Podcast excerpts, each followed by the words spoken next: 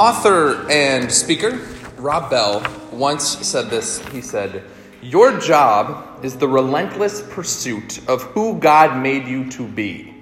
And anything else you do is sin, and you need to repent of it. In other words, be yourself. But that's much more easily said than done, isn't it? There's a lot of different forces out there that are going to vie for our attention. They're going to try and tell us to act like this or to act like that. Forces out there that will make you want to wear certain clothes or listen to certain music or shop at certain stores or have certain friends. And all of these forces are going to pull you away from your center, pull you away from who God created you to be. I want to focus on this problem here today, friends. We're going to be looking at Luke chapter 3, the story of Jesus' baptism, and I've titled this sermon, Forgiveness and Fire. Please pray with me.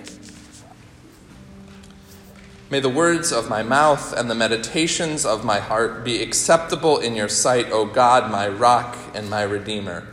Send your living word to walk amongst us now to challenge our assumptions, to set our hearts ablaze, and to make us whole again. Amen. Have you ever wondered why I wear this robe? It's weird, right? We don't really wear robes around town anymore, but then you come to church and the pastor and the worship leader and the acolyte all got these fancy white things on. They, they look like blankets with sleeves. Remember Snuggies from a few years back? Well, did you know that these robes are meant to recall old baptismal garments? They're meant to, you know, what those garments that maybe a baby would wear, a baptismal gown, or, or adults used to wear long white robes like this when they were baptized. And it symbolized purity and being washed clean of sin in baptism. And so, somewhere along the way, some church person thought, you know, it would be a good idea if our worship leaders wore long white robes like that to remind us of our baptism. You see, in baptism, we are claimed by God. God claims us as God's children, and the entirety of our faith journey then flows out from that moment of our baptism. Through baptism, we are born into a completely new way of life with God as our Father and Jesus as our Savior and the Holy Spirit as our guide. And so these long white robes are meant to remind us of all of this. Through baptism, we are all children of God. And the pastor and the worship leader and the acolyte, we aren't any more important than the rest of you. we are children of God just like you, and so we should lead the service with humility. But see, this is part of the problem, isn't it? Not just with pastors and worship leaders, but in all areas of our life. When people are put in charge and up front, given a leadership position, oftentimes their ego can take over.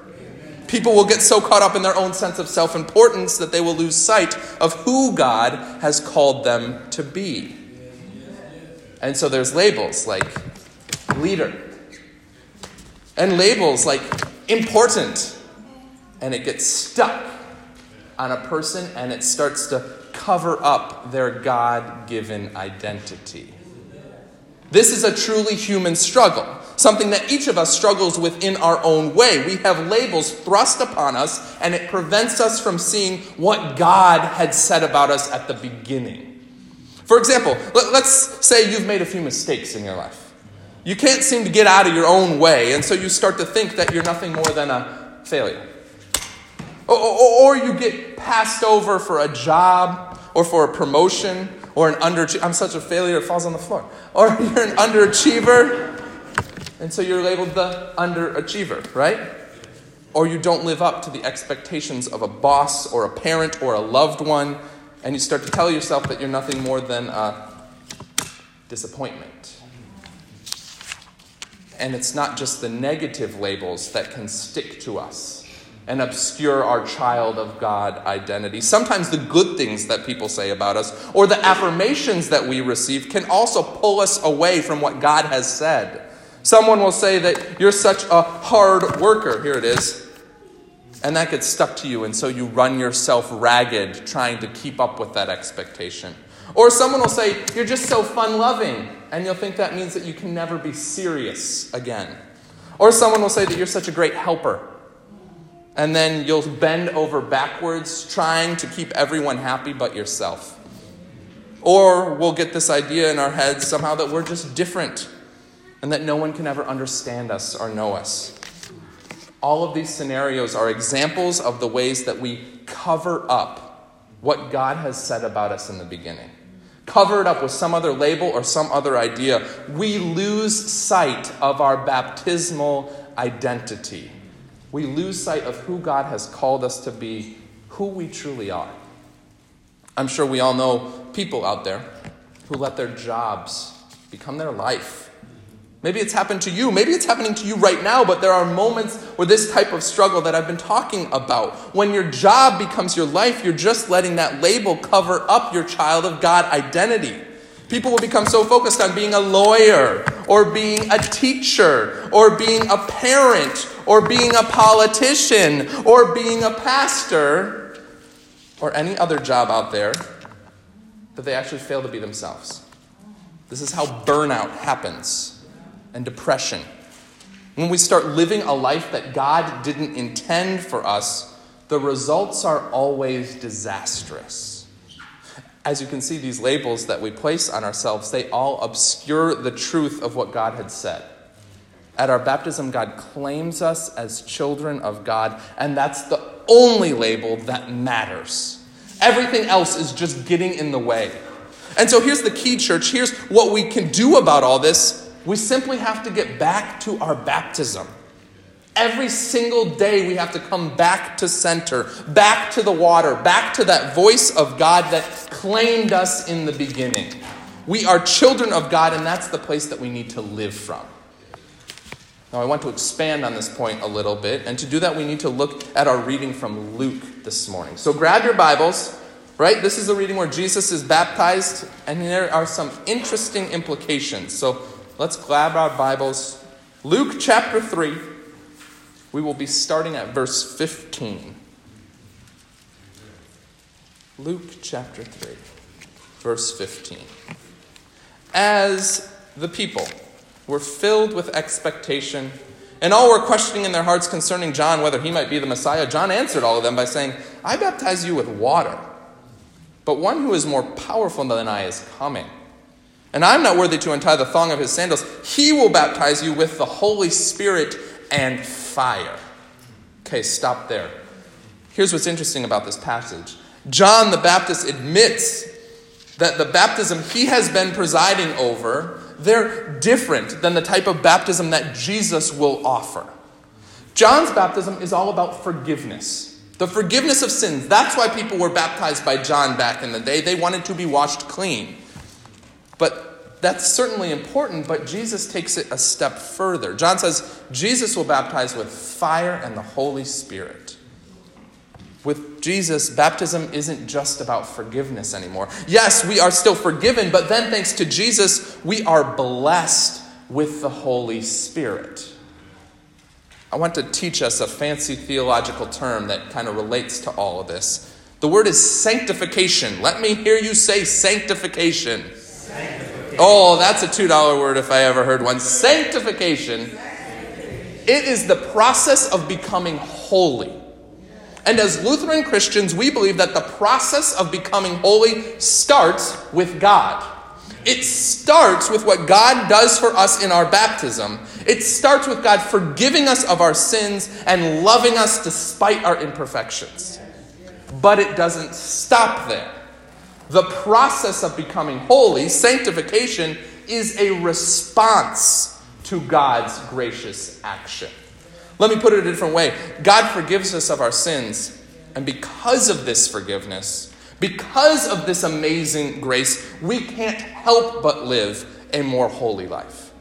We often get this twisted. We think that we have to be holy in order for God to love us and forgive us. But it's actually the exact opposite. God loves us and forgives us, and this incredible gift changes us. When we really understand and believe that God loves us, then that changes our decisions. That changes the choices that we make, that causes us to act differently, to live as entirely different people. And we see this happening in the reading from Luke. John the Baptist offered a baptism with water for the forgiveness of sins. But Jesus takes it a step further.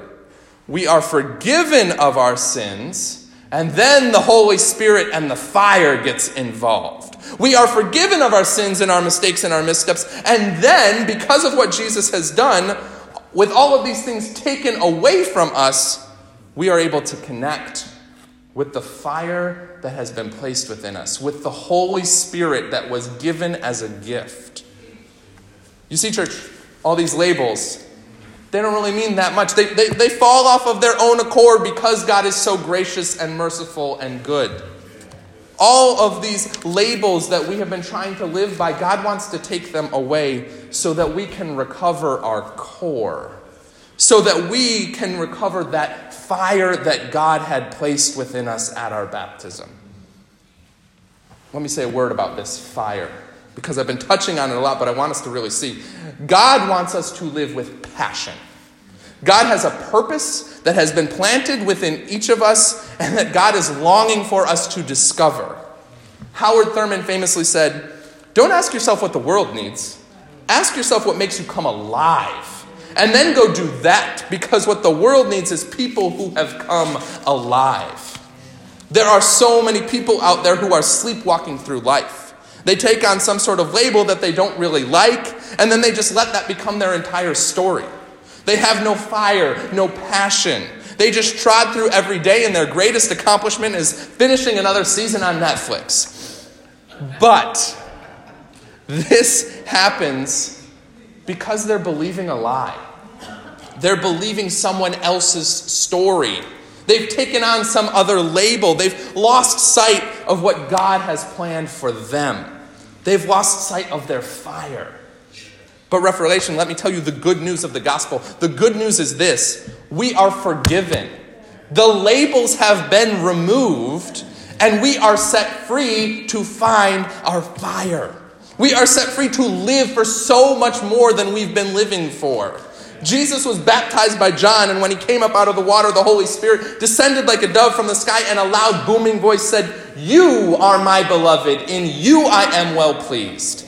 And, church, this loud booming voice is speaking to us too. We have been baptized with the Holy Spirit and with fire, and God is trying to tell us every day, You are my beloved.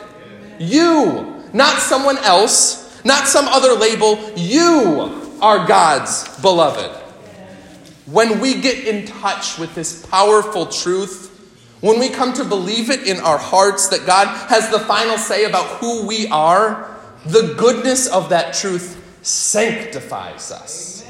It makes us more holy in that moment. It sets us on a path towards truly living the life God desires for us. You are God's beloved. God has a purpose for your life. You don't have to live someone else's story, you don't have to live by some other label. Tune out what society has been trying to tell you and instead listen to the word of God. You are the beloved. Let Jesus take the labels away. Let Jesus call you back to center. Let Jesus show you what the Holy Spirit can do in your life. Discover your fire and your passion, that purpose that God has promised each of us, and live from that space, church. Amen.